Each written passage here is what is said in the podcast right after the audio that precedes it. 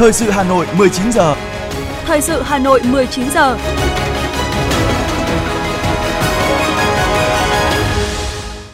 Mời quý vị và các bạn nghe chương trình thời sự tối nay thứ ba ngày 28 tháng 3 năm 2023. Những nội dung chính sẽ được đề cập đến trong chương trình. Tổng Bí thư Nguyễn Phú Trọng chủ trì họp Ban Bí thư để xem xét thi hành kỷ luật một số cán bộ. Bí thư Thành ủy Hà Nội Đinh Tiến Dũng chủ trì hội nghị công tác tổ chức bộ máy biên chế thành phố Hà Nội. Nhiều ngân hàng giảm tiếp lãi suất. Trong phần tin thế giới có những tin đáng chú ý. Hàn Quốc, Mỹ, Nhật Bản chuẩn bị tiến hành tập trận hàng hải chung. Khai mạc hội nghị Bộ trưởng Tài chính và Thống đốc Ngân hàng ASEAN. Sau đây là nội dung chi tiết. Thưa quý vị và các bạn, hôm nay tại trụ sở Trung ương Đảng, đồng chí Tổng Bí thư Nguyễn Phú Trọng chủ trì họp Ban Bí thư để xem xét thi hành kỷ luật các đồng chí Nguyễn Đồng, Ủy viên Ban Thường vụ tỉnh ủy, trưởng Ban Tuyên giáo tỉnh ủy, nguyên trưởng Ban Nội chính tỉnh ủy, nguyên Phó trưởng Ban Thường trực, Ban chỉ đạo phòng chống tham nhũng tiêu cực của tỉnh, nguyên tỉnh ủy viên, nguyên tránh văn phòng tỉnh ủy Hòa Bình. Trương Minh Hiến, nguyên Ủy viên Ban Thường vụ tỉnh ủy, nguyên Phó Chủ tịch Ủy ban Nhân dân tỉnh Hà Nam. Vũ Hữu Song, nguyên tỉnh ủy viên, nguyên giám đốc Sở Tài nguyên và Môi trường tỉnh Hà Nam. Thiếu tướng Đỗ Hữu Ca, nguyên ủy viên Ban Thường vụ Thành ủy, nguyên giám đốc Công an thành phố Hải Phòng. Sau khi xem xét đề nghị của Ủy ban Kiểm tra Trung ương, Ban Bí thư nhận thấy các đồng chí Nguyễn Đồng, Trương Minh Hiến, Vũ Hữu Song, Đỗ Hữu Ca đã suy thoái về tư tưởng chính trị, đạo đức lối sống tiêu cực, vi phạm về quy định những điều đảng viên không được làm và trách nhiệm nêu gương vi phạm quy định của Đảng và pháp luật của nhà nước gây hậu quả rất nghiêm trọng, làm thiệt hại rất lớn tiền tài sản của nhà nước, ảnh hưởng xấu đến uy tín của tổ chức Đảng, gây bức xúc trong xã hội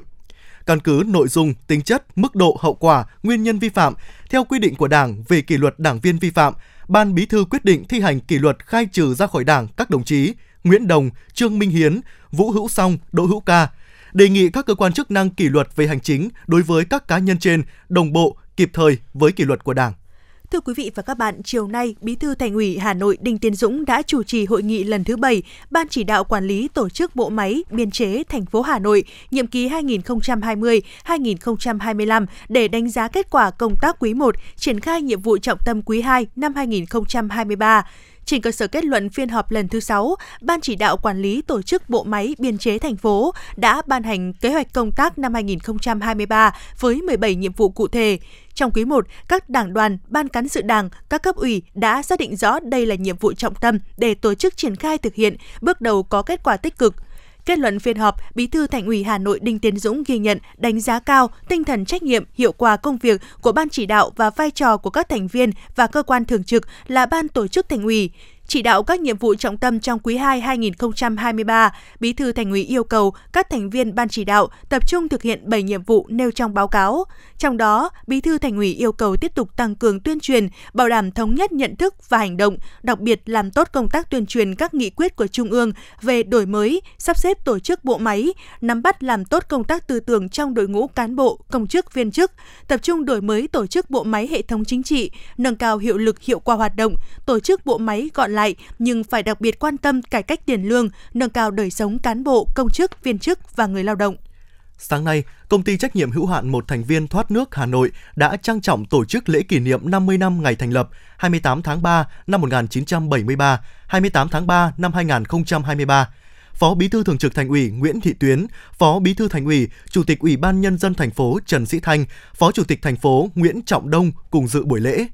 với tên gọi đầu tiên là đội thoát nước, được thành lập từ năm 1973. Đến nay, công ty đã phát triển thành doanh nghiệp nhà nước hạng 1 với hơn 200 thiết bị máy móc hiện đại đáp ứng yêu cầu của thành phố và sẵn sàng hỗ trợ chi viện cho các đơn vị khác trong trường hợp khẩn cấp. Bên cạnh đó, hệ thống thoát nước của 12 quận đã được số hóa và cập nhật lên bản đồ hệ thống thoát nước trên nền tảng GIS – Phát biểu tại buổi lễ, Phó Chủ tịch thành phố Nguyễn Trọng Đông đã biểu dương, ghi nhận, đánh giá cao nỗ lực cố gắng và những thành tích của các thế hệ lãnh đạo, cán bộ công nhân lao động của công ty trong suốt 50 năm xây dựng và phát triển vừa qua. Nhấn mạnh, năm 2023 là năm bản lề thực hiện nghị quyết các cấp để hoàn thành tốt các mục tiêu, công ty cần tập trung vào một số giải pháp trọng tâm, tăng cường liên kết, liên thông các hạng mục hạ tầng kỹ thuật, phấn đấu đến năm 2025 hoàn thành chỉ tiêu tỷ lệ nước thải đô thị xử lý từ 50 đến 55%.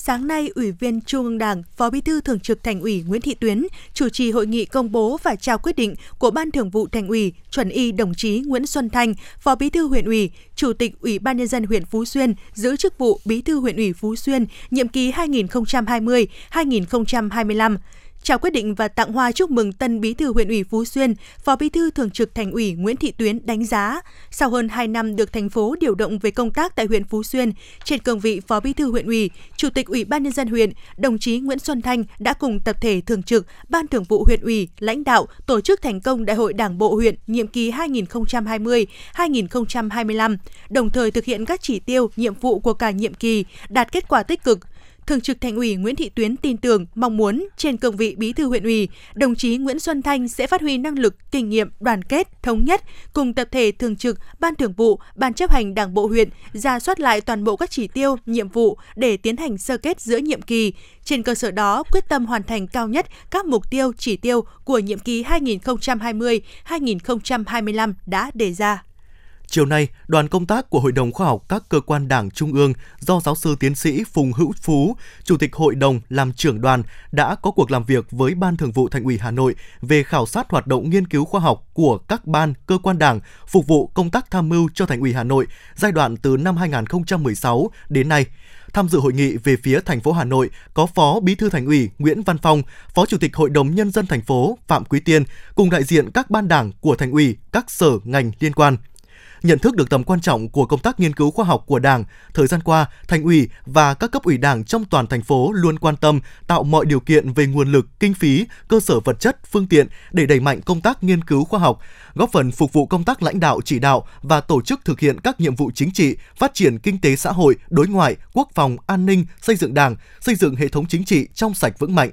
Trong các nhóm nhiệm vụ giải pháp thời gian tới, thành phố sẽ tập trung mọi nguồn lực để thực hiện nghị quyết số 15 NQTU, trong đó có việc sửa đổi luật thủ đô để hoàn thiện thể chế chính sách, tạo cơ chế chính sách đột phá để phát triển thủ đô. Đồng thời thành phố tiếp tục đầu tư phát triển nguồn nhân lực chất lượng cao, phục vụ công tác nghiên cứu khoa học thông qua các trường, cơ sở đào tạo của thành phố.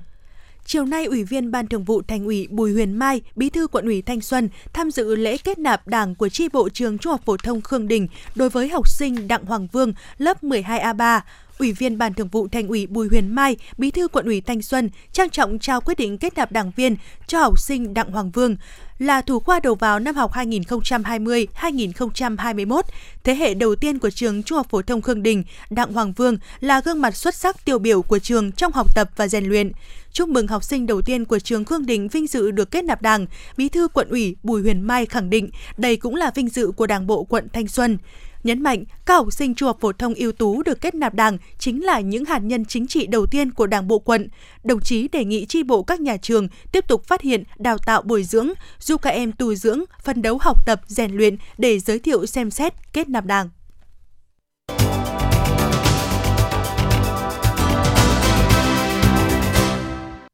Chương trình xin được tiếp nối với một số thông tin kinh tế. Từ ngày 1 tháng 4 tới, Tổng cục Thống kê, Bộ Kế hoạch và Đầu tư tiến hành điều tra doanh nghiệp trên phạm vi 63 tỉnh, thành phố trực thuộc Trung ương theo hình thức trực tuyến. Các đơn vị thuộc diện điều tra gồm 64 tập đoàn, tổng công ty, doanh nghiệp, hợp tác xã và các chi nhánh hạch toán độc lập trực thuộc doanh nghiệp. Điều tra doanh nghiệp năm 2023 sử dụng phương pháp điều tra gián tiếp thông qua hình thức thu thập thông tin trực tuyến. Kết quả điều tra được dùng để biên soạn sách trắng doanh nghiệp năm 2023 và sách trắng hợp tác xã năm 2023 và đáp ứng nhu cầu của các đối tượng dùng tin khác nhiều ngân hàng thương mại vừa tiếp tục điều chỉnh lãi suất huy động các kỳ hạn, phổ biến với mức giảm từ 0,2 đến 0,3% một năm so với cuối tuần trước. Cụ thể, Ngân hàng Thương mại Cổ phần Kiên Long, Kiên Long Banh giảm đồng loạt 0,3% một năm lãi suất các kỳ hạn xuống còn 8,5% một năm cho tiền gửi 6 tháng, 8,55% một năm cho 9 tháng và 8,6% một năm cho 12 tháng. Lãi suất huy động cao nhất tại Kiên Long Banh cũng giảm từ 8,95% một năm xuống còn 8, 8,8% một năm, áp dụng cho tiền gửi trực tuyến kỳ hạn 12 và 13 tháng. Trong khi đó, tại Ngân hàng Thương mại Cổ phần Kỹ thương Việt Nam, Techcombank, lãi suất các kỳ hạn trên cũng giảm 0,1% một năm. Lãi suất cao nhất tại Ngân hàng Thương mại Cổ phần Bưu điện Liên Việt, Liên Việt Postbank cũng vừa điều chỉnh từ 9,3% một năm xuống còn 9,1% một năm cho kỳ hạn 13 tháng, lĩnh lãi cuối kỳ. Điều kiện hưởng mức lãi suất này là khách hàng có số dư từ 300 tỷ đồng trở lên nếu là khách hàng thông thường hoặc số dư từ 5 tỷ đồng trở lên với khách hàng ưu tiên. Trong dự thảo trình chính phủ xem xét thông qua, Bộ Công Thương đã nêu ra một số sửa đổi liên quan đến hoạt động quỹ bình ổn giá xăng dầu. Cụ thể, Bộ Công Thương nêu, Quỹ bình ổn giá xăng dầu được trích lập bằng một khoản tiền cụ thể là 300 đồng trên 1 lít 1 kg với các loại xăng dầu và được xác định là một yếu tố cấu thành giá định hướng, giá bán của thương nhân đầu mối. Việc trích lập quỹ bình ổn giá xăng dầu được thực hiện đồng thời với kỳ công bố giá. Bộ Công Thương đề xuất sẽ dừng trích lập quỹ bình ổn giá xăng dầu khi các yếu tố cấu thành giá định hướng xăng dầu kỳ công bố tăng trên 7% so với giá định hướng công bố kỳ trước liền kề. Ngoài ra, trường hợp tổng số dư quỹ bình ổn giá xăng dầu, số ước tính của các thương nhân đầu mối kinh doanh xăng dầu ở mức lớn hơn hoặc bằng 7.000 tỷ đồng, Bộ Công Thương cũng xem xét dừng trích lập quỹ bình ổn giá xăng dầu.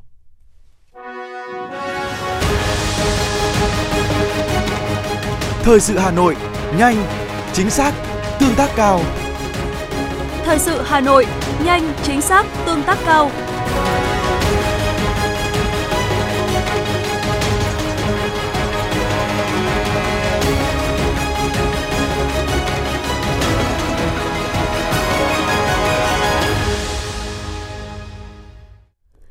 Quý vị, chiều tối nay, Sở Du lịch thành phố Hà Nội phối hợp với Sở Du lịch các địa phương Lào Cai, Quảng Ninh, Hải Phòng cùng với Châu Hồng Hà, tỉnh Vân Nam Trung Quốc tổ chức hội nghị xúc tiến khởi động tuyến du lịch vàng hai quốc gia 6 điểm đến của cuộc Việt Nam và Trung Quốc. Năm 2023, du lịch Việt Nam kỳ vọng sẽ đón được trên 8 triệu lượt khách du lịch quốc tế, trong đó có dòng khách du lịch đặc biệt khi Trung Quốc đã mở cửa trở lại hoạt động du lịch quốc tế và từ ngày 15 tháng 3 năm 2023, chính phủ Trung Quốc đã đã đưa Việt Nam vào danh sách thí điểm mở cửa du lịch cho công dân Trung Quốc sang Việt Nam theo đoàn đợt 2. Đây là điều kiện thuận lợi để hai bên thúc đẩy khôi phục lại hoạt động du lịch bình thường. Phát biểu tại chương trình, bà Đặng Hương Giang, Giám đốc Sở Du lịch Hà Nội cho biết, tuyến du lịch hai quốc gia 6 điểm đến được coi là tuyến du lịch vàng, thể hiện tình hữu nghị của ngành du lịch hai nước nói chung và các địa phương của Trung Quốc và Việt Nam nói riêng, đáp ứng nhu cầu tham quan, tìm hiểu, khám phá, trải nghiệm của du khách mỗi bên. Sở Du lịch Hà Nội mong muốn các doanh nghiệp du lịch Trung Quốc và Việt Nam chủ động giao lưu, trao đổi thông tin, cơ hội hợp tác, chuẩn bị mọi điều kiện tốt nhất về cơ sở vật chất, sản phẩm, nguồn nhân lực để sớm triển khai ngay chương trình đưa đón du khách hai chiều. Ngày hôm nay, Hiệp hội Du lịch Việt Nam thông tin Hội trợ Du lịch Quốc tế Việt Nam VITM Hà Nội 2023 diễn ra từ ngày 13 đến 16 tháng 4 tại Cung Văn hóa Lao động Hữu nghị Việt Xô, số 91 Trần Hưng Đạo, Hà Nội hàng nghìn sản phẩm tour du lịch kích cầu, vé giá rẻ dự kiến sẽ được bán tại hội trợ lần này. Hội trợ Du lịch Quốc tế Việt Nam VITM Hà Nội 2023 có chủ đề Du lịch văn hóa nhằm hướng các doanh nghiệp du lịch đầu tư xây dựng các sản phẩm du lịch mới trên cơ sở khai thác các giá trị độc đáo của văn hóa truyền thống và di sản. Chủ tịch Hiệp hội Du lịch Việt Nam Vũ Thế Bình cho biết, ban tổ chức hy vọng hội trợ VITM sẽ góp phần đưa du lịch trở thành bộ phận quan trọng của công nghiệp văn hóa, đóng góp tích cực cho công tác bảo tồn, đồng thời đưa văn hóa Việt Nam ra thế giới. Thưa quý vị và các bạn, ngành du lịch sau một năm mở cửa đã có sự khởi sắc, đặc biệt ở thị trường nội địa – ngành du lịch Việt Nam đang chứng kiến sự khởi sắc sau đại dịch với số lượng khách nội địa tăng trưởng cao, đạt 101,3 triệu lượt, vượt 68% so với kế hoạch và cũng là con số cao nhất từ trước tới nay. Tuy nhiên, khách du lịch quốc tế chỉ đạt 3,6 triệu lượt khách, đạt khoảng 70% kế hoạch đề ra. Năm 2023, ngành đặt mục tiêu đón và phục vụ 8 triệu lượt khách quốc tế, một mục tiêu đầy thách thức nếu so với số lượng khách quốc tế đến Việt Nam năm 2022. Kinh nghiệm phát triển du lịch trên thế giới cho thấy, việc thu hút tốt khách quốc tế sẽ đóng góp rất lớn cho tăng trưởng kinh tế quốc gia và các địa phương nơi khách cư trú. Ngay cả với Việt Nam, năm 2019 trước khi xảy ra đại dịch Covid-19, khách quốc tế đến Việt Nam đạt 18 triệu lượt, bằng 21% số khách nội địa, nhưng doanh thu chiếm tới gần 2 phần 3 doanh thu toàn ngành. Điều này có được bởi đặc tính khách quốc tế có thời gian lưu trú dài, từ 8 đến 12 ngày, chi tiêu từ 1.100 đến 2.000 đô la cho một chuyến đi. Trong khi đó, đặc thù khách nội địa thường chỉ đi vào ngày cuối tuần và mức chi tiêu không bằng như vậy. Từ đầu năm đến nay, lượng khách quốc tế đến Việt Nam tăng dần, mỗi tháng đạt gần 1 triệu lượt khách. Với mức tăng trưởng hiện có cùng nỗ lực truyền thông quảng bá xúc tiến du lịch tại nhiều sự kiện quốc tế, việc đón 8 triệu lượt khách quốc tế trong năm nay có thể nằm trong tầm tay, thậm chí có thể vượt kế hoạch đạt 10 triệu lượt khách. Ông Hoàng Nhân Chính, Tổng thư ký Hội đồng Tư vấn Du lịch Việt Nam cho rằng, để thu hút khách quốc tế nhiều hơn nữa, cần nghiên cứu và hiểu được thị trường để đưa ra định hướng đúng đắn. Ngành ờ, du lịch cần phải xây dựng một cái kế hoạch tổng thể để phục hồi lại du lịch. Trong đó phải suy nghĩ đến sản phẩm du lịch, phải suy nghĩ đến ờ, vấn đề marketing, phải suy nghĩ đến vấn đề đào tạo nguồn nhân lực bởi vì uh, sau uh, 3 năm Covid-19 thì nguồn nhân lực du lịch cũng vừa à, bị thiếu vừa bị yếu đi rất nhiều. à, chúng ta phải nghĩ đến việc à, tăng cường à, cái quản lý điểm đến bởi vì hiện nay muốn giữ chân khách, muốn cho khách quay trở lại thì phải quản lý điểm đến thật tốt. Và cuối cùng là cần phải làm chuyển đổi số trong ngành du lịch. Đó là năm vấn đề mà chúng tôi cho rằng sẽ cần phải phải làm trong trong cái kế hoạch trung hạn. Vấn đề visa được các du khách nhắc tới khá nhiều. Đây được đánh giá là điểm yếu khiến cho du lịch Việt Nam mất đi nguồn thu với khách quốc tế. Trong khi đó, nhiều nước trong khu vực Đông Nam Á đã cấp thị thực lên tới 30 đến 45 ngày, thậm chí như Thái Lan, du khách có thể lưu trú tới 90 ngày. Các doanh nghiệp du lịch và các chuyên gia rất mong chờ Việt Nam sẽ sớm có những thay đổi trong chính sách visa, từ thời gian lưu trú, rút ngắn thời gian làm thủ tục, mở cửa lại thị thực online và cấp thị thực ngay tại cửa khẩu. Bên cạnh đó, nhiều ý kiến cũng cho rằng Việt Nam cần có nhiều sản phẩm du lịch cấp cao để thu hút khách hạng sang, có mức chi tiêu cao như xây dựng và quảng bá những trung tâm mua sắm cao cấp, sân golf, resort đẳng cấp thế giới và những công viên giải trí hiện đại. Dòng khách sang trọng sẽ mang đến nguồn ngoại tệ lớn cho ngành du lịch, dịch vụ. Bà Nguyễn Thị Lê Hương, thành viên Hội đồng Quản trị, Phó Tổng Giám đốc Công ty Cổ phần Du lịch và Tiếp thị Giao thông Vận tải Viettravel và ông Phan Đức Hiếu, Ủy viên Thường trực Ủy ban Kinh tế của Quốc hội nêu ý kiến. Chúng ta phải lựa chọn cái sản phẩm nào và tôi muốn nghĩ rằng Việt Nam hãy trở thành một điểm đến nghỉ dưỡng để làm sao khách có thể quay trở lại nhiều lần về mỗi lần. Và chắc chắn nếu chúng ta để chỉ tìm hiểu văn hóa lịch sử chúng ta có thể đi từ dài ngày từ ngày này sang ngày khác. Nhưng nếu chúng ta nghỉ dưỡng cuối tuần chúng ta thể nghĩ Việt Nam đó chính là điểm đến. Và đó chính là cái sự tạo ra cái sự chất lượng của các cái du khách đến Việt Nam. Và việc cái lượng khách đó nó giúp cho uh, Ờ, cái ờ, vừa chất vừa tăng, lượng cũng tăng và cái sự quay lại trở khách du lịch quốc tế ngày càng nhiều hơn nữa và chúng ta đang làm. Và tôi hy vọng rằng sau dịch chúng ta sẽ làm tốt điểm đó, bởi vì cái kinh tế du lịch biển của chúng ta đang rất phát triển. Trong về tư duy chính sách để phát triển cái ngành du lịch này thì đúng là tôi thấy rằng là chúng ta cũng cần suy nghĩ một cách nó rất là rộng. Nó không phải là chỉ chỉ là sự thuận lợi, dễ dàng di chuyển của con người, ta gọi là khách du lịch mà khi đến thì chúng ta đòi hỏi rất nhiều những cái cái chính sách, rồi các cái hạ tầng có liên quan. Đó là sau khi họ đến Việt Nam rồi, họ vào Việt Nam thì họ nghỉ lại ở Việt Nam. Và như vậy thì chúng ta nhìn thấy rằng là có rất nhiều những cái, ta gọi là cái hạ tầng cả về phần cứng, rồi hạ tầng cả về phần mềm để họ có thể nghỉ lại và vui chơi một cách dài hơn và chi tiêu một cách lớn hơn. Thì rõ ràng đây là và như vậy thì chính sách ở đây thì cho tôi cho rằng là chính sách về phát triển du lịch thì không phải chỉ mỗi luật du lịch đúng không? Và cũng không phải chỉ liên quan đến việc đi lại là luật xuất nhập cảnh. Mà tôi hình dung ra đây có rất nhiều những cái cái chính sách khác. Tôi lấy ví dụ như thế này. Tôi lấy ví dụ như vấn đề về nghỉ dưỡng. Thì nghỉ dưỡng thì tôi thấy tôi, tôi, tôi liên tưởng ngay đến rất nhiều những chính sách ví dụ như đất đai chính sách như như nhà ở đúng không ạ? Thế rồi các vấn đề về quy hoạch phát triển kinh tế xã hội thì đều liên quan đến một nếu như chúng ta định hình cái, hoặc là tạo cơ hội để cho doanh nghiệp phát triển cái khu vực về về chính sách nghỉ dưỡng Đón được lượng lớn du khách đến Việt Nam đã không dễ, nhưng việc níu chân, tạo nhu cầu, tình cảm để khách trở lại Việt Nam nhiều lần là một nghệ thuật, đòi hỏi sự phối hợp của nhiều ngành, nhiều lĩnh vực, các doanh nghiệp của các địa phương và cả những người dân nhằm tạo ra sức hấp dẫn của quốc gia.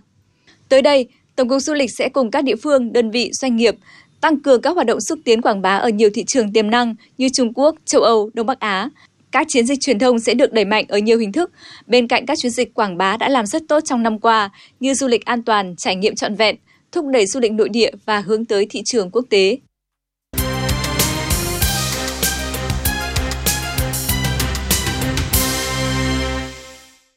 Thưa quý vị, bà Đỗ Thị Nhàn, cựu cục trưởng thanh tra giám sát ngân hàng 2 thuộc Ngân hàng Nhà nước bị khởi tố với cáo buộc có sai phạm liên quan tới vụ án Vạn Thịnh Phát. Ngày hôm nay, Thiếu tướng Nguyễn Văn Thành, Cục Phó Cục Cảnh sát điều tra tội phạm về tham nhũng kinh tế C03 Bộ Công an cho biết, bà Nhàn bị khởi tố về tội lợi dụng chức vụ quyền hạn trong khi thi hành công vụ. Ngoài bà Nhàn, C03 còn khởi tố 4 người của đoàn thanh tra liên ngành thuộc cơ quan thanh tra giám sát ngân hàng, ngân hàng nhà nước. Theo C03, bà Nhàn và những thành viên đoàn thanh tra đã báo cáo không đúng sự thật kết quả thanh tra với lãnh đạo ngân hàng nhà nước, dẫn đến việc giám sát kiểm soát ngân hàng SCB không được kịp thời. Theo Thiếu tướng Nguyễn Văn Thành, đây là vi phạm nghiêm trọng. Theo thông tin từ Cục Đăng kiểm Việt Nam, tính đến sáng nay, toàn quốc có 234 trung tâm đăng kiểm đang hoạt động, đạt 83%, chỉ còn 47 trạm đang tạm thời đóng cửa chiếm 17%. Các trung tâm đăng kiểm đóng cửa do thiếu đăng kiểm viên, không đủ điều kiện hoạt động theo quy định tại Nghị định số 139/2018, quy định về hoạt động kinh doanh dịch vụ kiểm định xe cơ giới. Trong đó, thành phố Hà Nội hiện có 18 trên 31 trung tâm đăng kiểm đang hoạt động với tổng số 23 trên 61 dây chuyển kiểm định. Tại thành phố Hồ Chí Minh có 13 trên 19 trung tâm đăng kiểm hoạt động với gần 30 dây chuyển kiểm định. Thưa quý vị và các bạn, với phương châm dân biết, dân bàn, dân làm, dân kiểm tra, dân giám sát và dân thụ hưởng, Ban tuyên giáo huyện ủy Thanh Oai đã đẩy mạnh công tác tuyên truyền vận động, tạo sự đồng thuận, ủng hộ của nhân dân đối với công tác giải phóng mặt bằng, triển khai dự án trọng điểm quốc gia đường vành đai 4 vùng thủ đô qua địa bàn huyện. Dự án đường vành đai 4 đi qua địa bàn xã Thanh Thủy, huyện Thanh Oai có chiều dài 1,1 km, dự kiến thu hồi gần 13 ha đất nông nghiệp liên quan 86 hộ dân ở thôn Rùa Thượng và thôn Tử Am. Ngay sau khi có chủ trương của huyện và thành phố về việc triển khai dự án, Đảng ủy xã đã ban hành nghị quyết số 20 coi công tác giải phóng mặt bằng dự án đường vành đai 4 là nhiệm vụ chính trị trọng tâm của cấp ủy, chính quyền, đề cao vai trò, trách nhiệm của cấp ủy, chính quyền, cán bộ công chức, nhất là người đứng đầu trong tổ chức thực hiện nhiệm vụ giải phóng mặt bằng. Tinh thần đó lan tỏa đến toàn bộ cán bộ, đảng viên của xã, nhất là những công chức thực hiện các nhiệm vụ được phân công và đảng viên ở hai thôn có dự án đi qua. Nhờ đó đến nay đã có 81 hộ trên địa bàn xã nhận tiền đền bù giải phóng mặt bằng với số tiền trên 95 tỷ đồng. Bí thư Đảng ủy xã Thanh Thủy Lê Văn Cảnh chia sẻ. Công tác giải phóng mặt bằng thì ngoài cái việc là chủ trương chính sách theo quy định của đảng, nước, thì công tác vận động rất quan trọng. Trong đó nằm cốt ở đây thì sự lãnh đạo chỉ đạo và vận động người gương ngay từ trong chi bộ, trong đảng viên, tức là các đồng chí đảng viên mà có đất trong dự án thì chúng tôi yêu cầu là gương mẫu phải hiểu, phải rõ đã có những cái tinh thần gương mẫu thì mới vận động được quần chúng nhân dân khác. Ở đây thì từ chi bộ đã họp bàn rất là kỹ. Từ tri bộ đồng thuận rồi thì đến các ban ngành đoàn thể. Thì chúng tôi đã có cuộc vận động là giao cho các ban ngành đoàn thể và đặc biệt ở đây là tri hội phụ nữ của hội cựu chiến binh. Là người ta như là chủ gia đình, thì người ta đăng ký và người ta làm đơn để thực hiện cái việc cho nhà nước kiểm điểm đo đạc trước và sau đó nhận tiền trước. Thì đây chúng tôi đánh giá là cái vai trò này rất là quan trọng. Thanh Thủy là xã đầu tiên trong số 6 xã của huyện Thanh Hoài thực hiện chi trả cho các hộ dân trong diện giải phóng mặt bằng sớm. Nhận thức rõ dự án đường vành đai 4 vùng thủ đô là một trong những dự án trọng điểm quốc gia, có ý nghĩa đặc biệt quan trọng đối với sự phát triển kinh tế xã hội của huyện và thành phố. Ban tuyên giáo huyện ủy Thanh Hoài đã tham mưu Ban thường vụ huyện ủy đẩy mạnh công tác tuyên truyền, huy động sự vào cuộc của các cấp ủy đảng, chính quyền, ủy ban mặt trận tổ quốc và các tổ chức chính trị xã hội từ huyện đến cơ sở tổ chức tuyên truyền tạo sự đồng thuận, thống nhất cao về nhận thức, tầm quan trọng, ý nghĩa đặc biệt của dự án và triển khai các thủ tục về thu hồi đất, bồi thường, hỗ trợ và tái định cư, đảm bảo công khai, dân chủ theo trình tự, thủ tục và quy định của pháp luật. Nhờ làm tốt công tác dân vận, tuyên truyền, vận động ngay từ đầu nên nhân dân thông suốt về chủ trương, ý nghĩa và tầm quan trọng của việc triển khai dự án trọng điểm quốc gia đường vành đai 4 vùng thủ đô. Từ đó rất đồng tình, ủng hộ trưởng ban tuyên giáo huyện ủy Thanh Oai Lê Văn Ân cho biết. Thì ban tuyên giáo thì cũng ban hành rất là nhiều các văn bản, kể cả hướng dẫn công tác tuyên truyền, có thành lập các cái tổ tuyên truyền vận động người dân và thậm chí là đến tận từng các hộ dân mà có đất bị thu hồi để vận động tuyên truyền. Ban tuyên giáo thì à, cũng thường xuyên tổ chức giao ban dư luận xã hội và đồng thời tham mưu cho các à, đồng chí lãnh đạo huyện là có các giải pháp để chỉ đạo. Và trực tiếp thì ban tuyên giáo huyện ủy cũng tổ chức một hội nghị tại cơ sở cũng đến ờ, thăm thực địa luôn và đồng thời là đến tận hộ dân để được nghe trực tiếp người dân phản ánh. Trên cơ sở mình nắm bắt được dư luận có những cái định hướng đúng đắn tới mọi người dân trên địa bàn. Ờ, có thể nói là cũng nhờ có sự lãnh đạo chỉ đạo rất là quyết liệt của huyện ủy rồi ủy ban dân huyện rồi thì à, của ban chỉ đạo tổ công tác. Về cơ bản là người dân là cũng đồng tình ủng hộ và, và thực hiện tốt. Dự án đầu tư xây dựng tuyến đường vành đai 4 vùng thủ đô đoạn qua huyện Thanh Oai dài 7,9 km đi qua địa bàn 6 xã Bích Hòa, Cự Khê, Bình Minh, Tam Hưng, Mỹ Hưng, Thanh Thủy. Tổng diện tích cần thu hồi trên 80 ha của hơn 1.500 hộ gia đình cá nhân tổ chức. Đến nay, tiến độ giải phóng mặt bằng dự án đường vành đai 4 của huyện Thanh Hoài cơ bản bảo đảm tiến độ theo yêu cầu. Huyện cũng đã lập và phê duyệt quy hoạch chi tiết quy hoạch khu tái định cư. Trên cơ sở chỉ giới đường đỏ đã được thành phố phê duyệt, huyện đã hoàn thành kiểm đếm sơ bộ, lập hồ sơ gửi Sở Tài nguyên và Môi trường, đề nghị bàn giao mốc giới ngoài thực địa, phục vụ công tác giải phóng mặt bằng, thực hiện dự án xây dựng hạ tầng khu tái định cư để kịp thời phục vụ công tác giải phóng mặt bằng đường vành đai 4 vùng thủ đô Hà Nội, đoạn qua địa bàn huyện theo đúng tiến độ.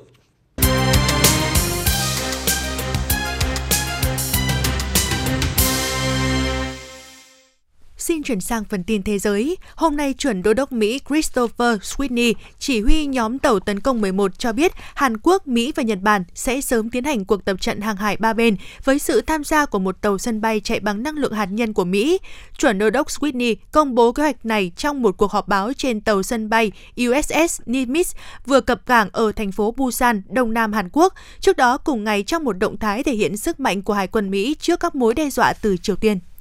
Ngày hôm nay, Hội nghị Bộ trưởng Tài chính và Thống đốc Ngân hàng Trung ương ASEAN lần thứ nhất năm 2023 và các hội nghị liên quan đã chính thức khai mạc tại Trung tâm Hội nghị Nusadua trên đảo Bali của Indonesia.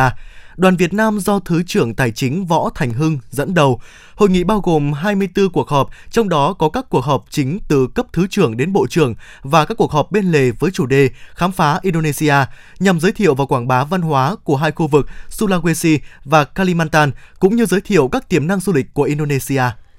Ngày hôm nay, Quốc hội Nhật Bản đã ban hành ngân sách có tổng trị giá lên tới 114.380 tỷ yên, tương đương khoảng 862 tỷ đô la Mỹ cho tài khóa 2023, cao nhất từ trước tới nay. Đây là năm thứ 11 liên tiếp, ngân sách thường niên của nước này tăng cao kỷ lục và là năm thứ năm liên tiếp ở mức trên 100.000 tỷ yên. Theo các số liệu, giá lương thực trung bình của thế giới đang đạt mức cao kỷ lục trong một thập kỷ. Tại Trung Đông có 5 quốc gia giá lương thực đã tăng hơn tới 60%. Theo trang báo Kinh doanh Ả Rập, tình trạng lạm phát giá lương thực đã khiến hơn 40 triệu người dân ở khu vực này rơi vào cuộc khủng hoảng an ninh lương thực. Một người đàn ông trang bị nhiều loại vũ khí đã xả súng tại trường tiểu học tư thục mà đối tượng này từng theo học. Ba trẻ em và ba người trưởng thành đã thiệt mạng. Nghi phạm đã bị cảnh sát hạ sát. Vụ việc một lần nữa gióng lên hồi chuông cảnh báo về nạn bạo lực súng đạn tại trường học ở Mỹ. Phản ứng trước vụ việc, Tổng thống Mỹ Joe Biden đã kêu gọi Quốc hội phê chuẩn những dự luật kiểm soát súng chặt chẽ hơn.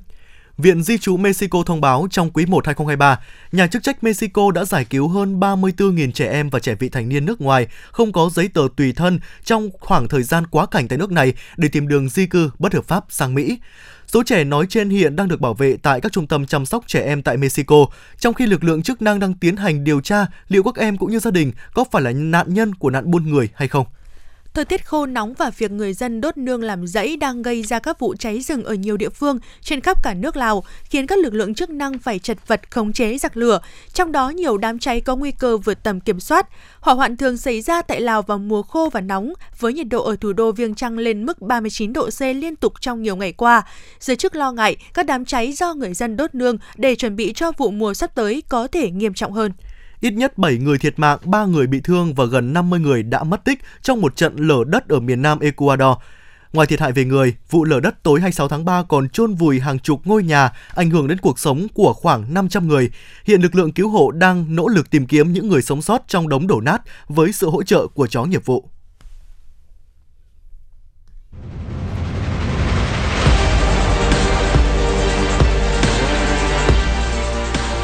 Bản tin thể thao Bản tin thể thao